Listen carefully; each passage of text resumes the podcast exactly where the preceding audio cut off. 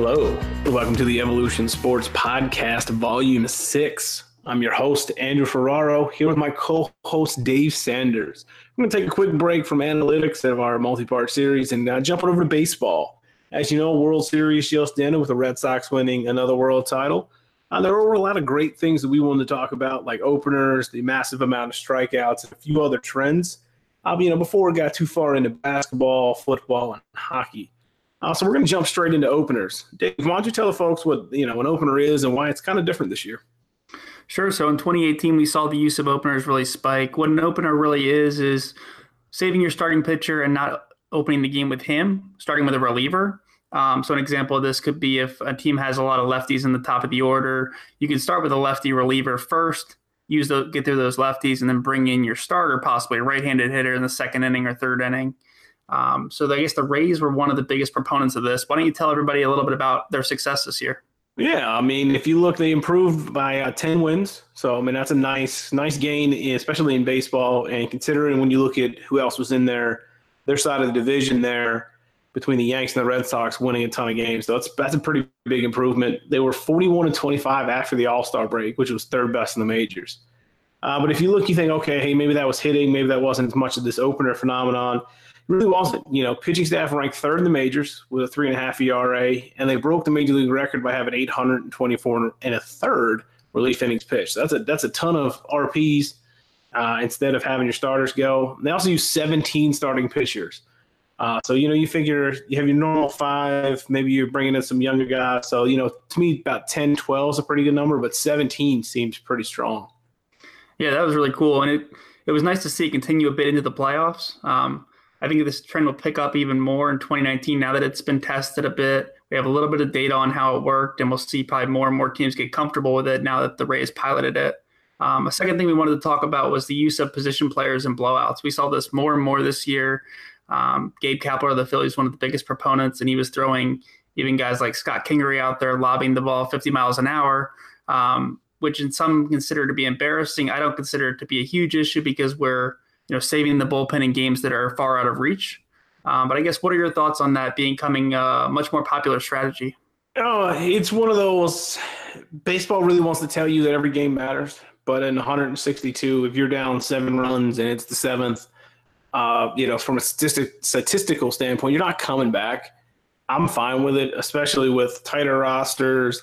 Um, you know, especially if you're doing this year, there was a ton of rainouts. If you remember through the spring, so there's a lot of you know, back to backs. A lot of your off days were gone. I'd rather save the bullpen. So it, it doesn't bother me any. I, I think it's fun. Um, if if you get offended by it, because I got into it with a guy on Twitter about this. If if you're really offended by a position player throwing the ball, you're taking it way too seriously. But I mean, it's yeah, it's it's crazy. Well, it's it's baseball. It's a game. It'll be all right. Especially with 162 games, it's not happening that frequently. It's not messing up the stats too much. Um, so the impact really is minimal, in my opinion. Um, next, we want to touch on the disparity between the best teams and the worst teams. It seemed larger than usual this year. We had a bunch of teams with excellent records: Red Sox, Yankees, um, you know, a ton of those teams, and then we also had some teams that were really rebuilding, possibly tanking, and you know, trying to get the high draft picks, save money on payroll this year. Um, so it seemed to be a little bit larger than usual. Um, I think we saw that carry over into the playoffs, where the, there were some really stacked teams in the postseason.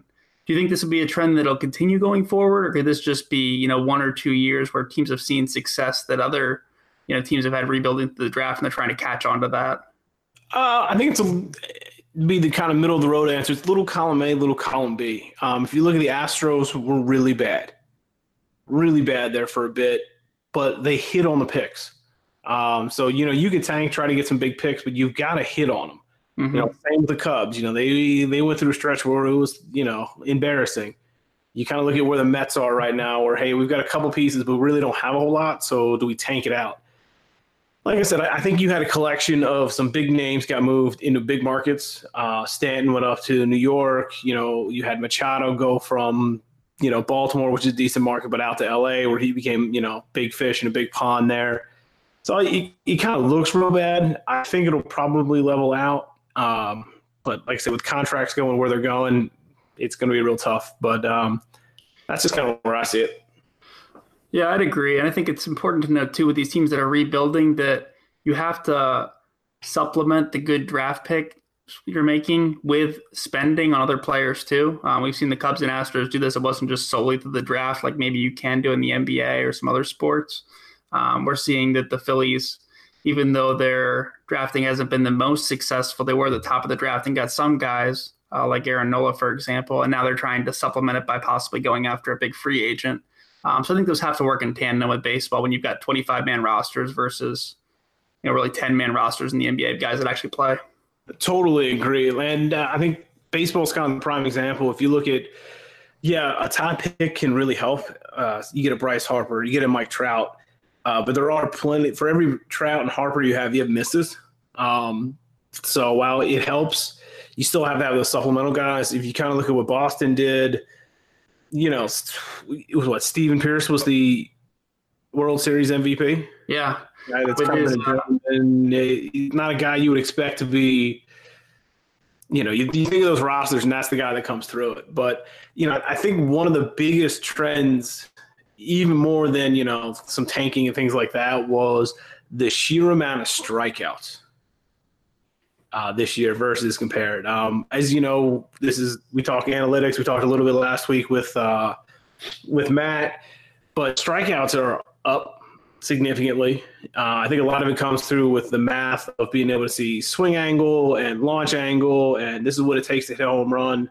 But um, as of you know, basically middle of September, there were 36,955 strikeouts compared to 36,953 hits and the the Bay did finish the regular season with more strikeouts and hits for the first time ever.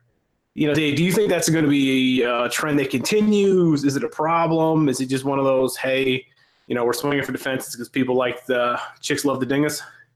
So I think there are a lot of things to hit on here. Um, I think it probably will continue, um, but I think more importantly is like, is it a problem for baseball? And I'd agree with Tim Kurkjian on this. He's one of the people I respect most he covers baseball, and he had some great points about this that you know, 33% of plate appearances in 2018 ended with a strikeout, walk, or hit by pitch. That's a ton. I mean, that's not a lot of balls being put in played.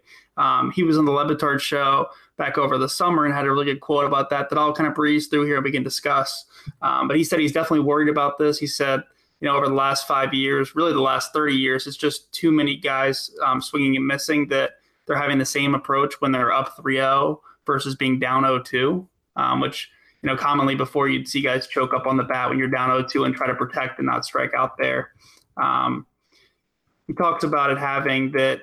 I guess by this was back in April, and they're going to have 10 guys strike out 40 times by May, which had never happened before. Um, guys like Tony Gwynn, DiMaggio, and Yogi Berra would strike out that many times in a whole season. So it really is alarming. Uh, at this point, they were averaging 16 and a half strikeouts a game. So I think some of that it has to do with the pitchers are throwing with such high velocity. Um, but I think it does change the way the game is being played, and then the way fans are also perceiving it. That it is less rallies are being built, and it is a lot of bombs throughout the game. Yeah, I think the the one stat that stuck out besides a like I agree with Kirchy with uh, with Timmy where it's you know we're swinging for the fences every time we're swinging out our shoes. But in 2000, uh, 2018, 33%. So one out of three plate appearances ending either a strikeout, a walk, or a hit by pitch. So yeah, that's crazy. You, yeah, you're either going to first base or you're going back to the dugout one out of three times. You know, for everything that Rob Manfred's trying to do from a pace of play, making the game more exciting. Um, as we talked, you know, in some earlier pods about second screen and fan experience, when you're seeing nothing but 16 and a half strikeouts a game – out of your, you know, 56 outs, I guess is whatever, 27, 54 outs. So 27 up, 27 yep. down. Yep. Um, you know, you're seeing that many strikeouts. It's, it's either really exciting because you, you love the pitcher's duel or it's boring as heck. Right. No. And pitchers are not going as deep into games, so you're not getting as many of those complete game, 10 strikeout, 12 strikeout games. Um, I guess last thing to touch on here, too, is that you mentioned the pace of play, and that really is a big factor with baseball. It's a big complaint around the sport these these uh, strikeout, you know, and high walk totals are really leading to longer at bats. I mean, more more pitches seen per plate appearance, and that's making the game longer, less hits, less balls in play. Um, so I think I don't know how you change that, but that is a factor in this sport being a lot slower than basketball, football, hockey, for example. Correct. That was going to be my question. You already answered. Is how do you fix it? I don't. I don't think you can. Um, you know, you look at what people are getting paid for. I think of an Adam Dunn. Man, I can hit 210, but I hit 40 dingers, and I'm getting paid. I think yeah. I see it. You know, hey, he carved out a role just by having it. Mm-hmm. Um, so I mean, I just don't know how you fix it. That that's kind of where it is. You know, baseball trying to get more exciting. As we talked in previous ones, fan base is all like a lot of strikeouts. It's exciting if you enjoy watching it, but if you don't, you can just kind of go away and realize you didn't miss anything. Yeah, yeah. The, the, openers and the massive amount of pitching changes, it, it just gets dull and slow. It really does. But I, I think the oh, go ahead. I said I was gonna say, kind of just shifting over to the shift. One of the things that kind of ranks a lot of the, I don't want to call them old guys, but the old guys and the get off my lawn generation is now that we see a lot of shifts. Um, you know, is it really that new? No, uh, but we do see a lot more. So, I mean, what do you know about the shift, Dave? It's definitely become a lot more popular. Um, it does go back to like Ted Williams' days 70 years ago. He saw some version of the shift, um, but it became, you know, really a big thing recently. Teams have used it more and more. I guess namely the Astros use it a lot. It's mainly used against left-handed hitters, but it's basically stacking the infield in a way to, you know, get more outs by being in the places where ground balls are hit most often. Um, I know the Phillies shifted this year. We talked about that a little bit in the last podcast with Matt, and what they did didn't work. Whether it was the um, you know talent of the players or they're in the wrong position, there are a lot of different factors at play here. I think the data is still so new, uh, but it is interesting to see the standard defensive alignment is almost becoming pretty rare. Yeah, I, it's you know we we did talk last week with Matt about the Phillies and yeah they shifted a ton, but the defense is terrible. Um, so it doesn't necessarily help. I mean, from what this the numbers are showing is it'll lower the batting average, but you are seeing a slight uptick in home runs and walks. So you're, you're taking away, you know, start of a rally, things like that, but you might give up the old ding. So it, it's one of those. It's it takes time. So it's another one of those time aspects for baseball. It takes a minute to shift everybody over. We're rolling our you know shortstop to the other side. So I think it kind of gets people. So and I think that kind of leads into where you look at pace of play, how exciting baseball is. A lot of strikeouts. You see attendance is down. Um, it's down to its lowest average in 15 years um, as of the end of June. So it may have changed a little bit. I'll get the, the, the final numbers and send them out once we get them from MLB. But you know, you're down six and a half percent from this time last year in June, eight and a half percent overall. That's a big drop. Now, is it because we had a lot of rainouts, or do you think it's something more, Dave? I think it's something more. Um, the pace of play is definitely a factor. Um, the amount of stimuli we're exposed to now is also something that's sitting at a baseball game for upwards of four hours isn't you know something that people are doing as often. Um, the ways you can consume baseball, you can catch games on MLB Network and um, MLB TV. There's a really a good at home experience as well, and there being so many games that if you go to a couple games a year, uh, unless your team's really in contention, I don't personally feel the need to go, you know, more than a handful of times because I like watching the games at home. I could be doing other things um, and not, you know, taking that much time out of my day. Uh, I guess do you see this continuing as well? Um, I think it does. Uh, I think it ties back to MLB being an older man's, particularly an older white man's game.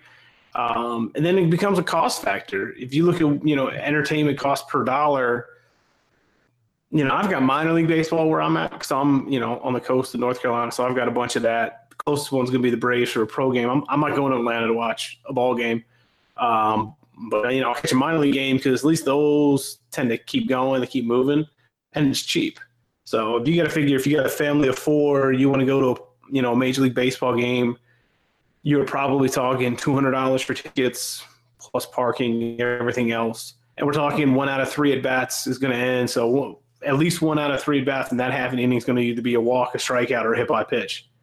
It's not the most exciting. So I think it's going to continue. Um, I, it'll level off, I think, once they get kind of some cost average in there. But they do need to work on attracting younger fans. But it's not all doom and gloom for baseball, though. Uh, there are some young superstars that are either here or about to be here. Um, you, you, know, we went through, we're pretty much the end of one generation of superstars. We had Griffey, Jeter, Big Papi. We're on to the new ones.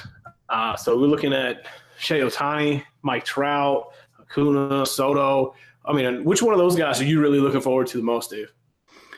I love all those guys, but I'll say Shohei Ohtani. Um, what he was able to do as a hitter and a pitcher, we haven't seen that, and maybe he's the the kind of guy that can really, I guess, drum up the young fan base in baseball. Um, what we were talking about about there being so many strikeouts, and you know, one out of three plate appearances ends in a strikeout, walk, or hit by pitch. You're also not seeing the star players take over the game as much as you would in another sport, where in basketball the star player may touch the ball 50 times a game, and in football the quarterback's throwing 40 times a game in baseball, they're coming to the plate maybe four to five times a game, and the pitcher may throw six innings or whatever.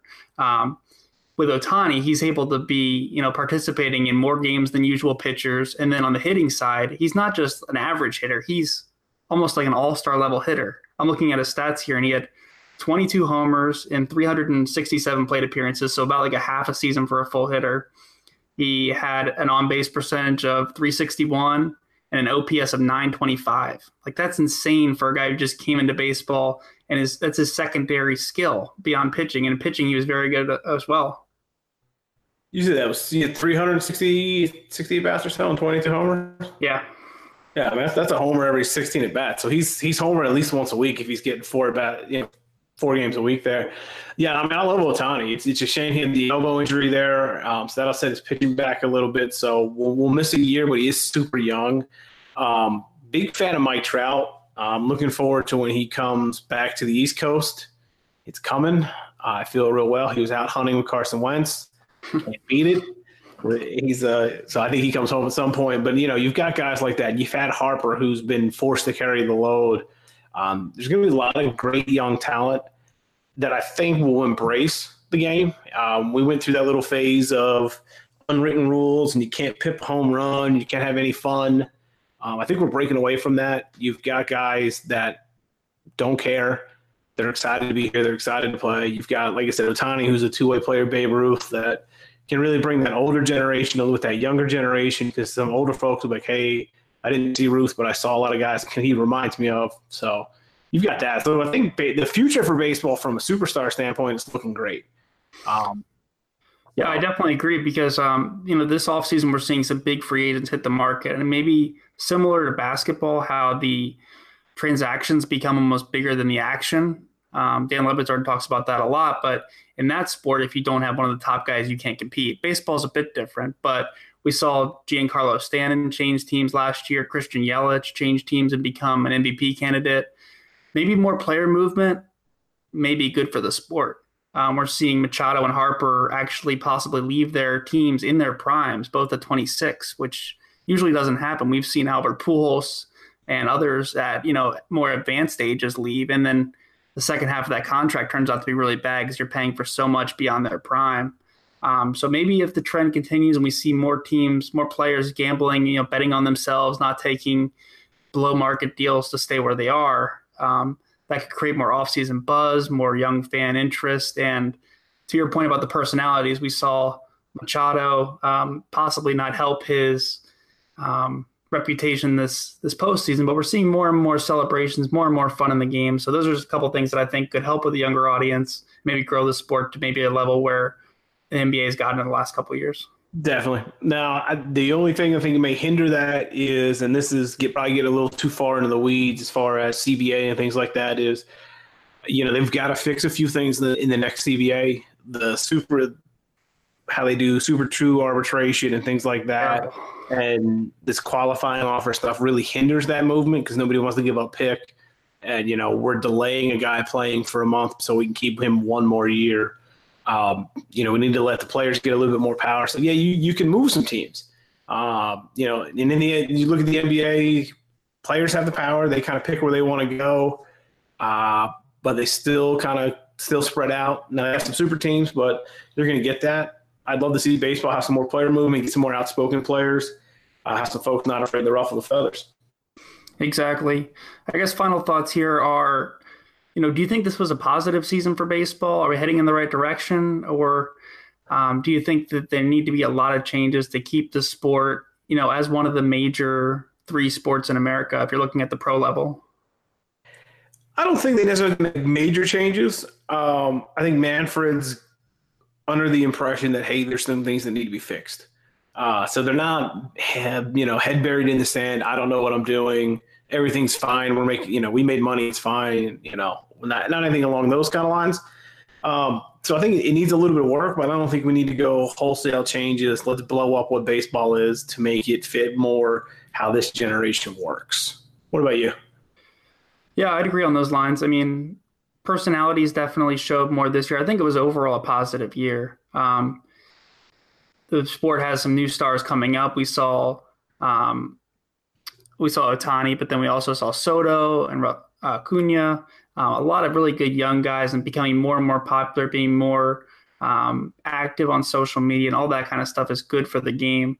Um, the attendance numbers are down. Attendance numbers across a lot of sports are down too. Yeah, baseball is just one of the many trying to figure that out the TV ratings um, are still pretty strong, especially in local markets, and those TV deals are still you know growing and growing. So that's definitely a good sign for the sport. If those were dropping, I'd be a lot more concerned.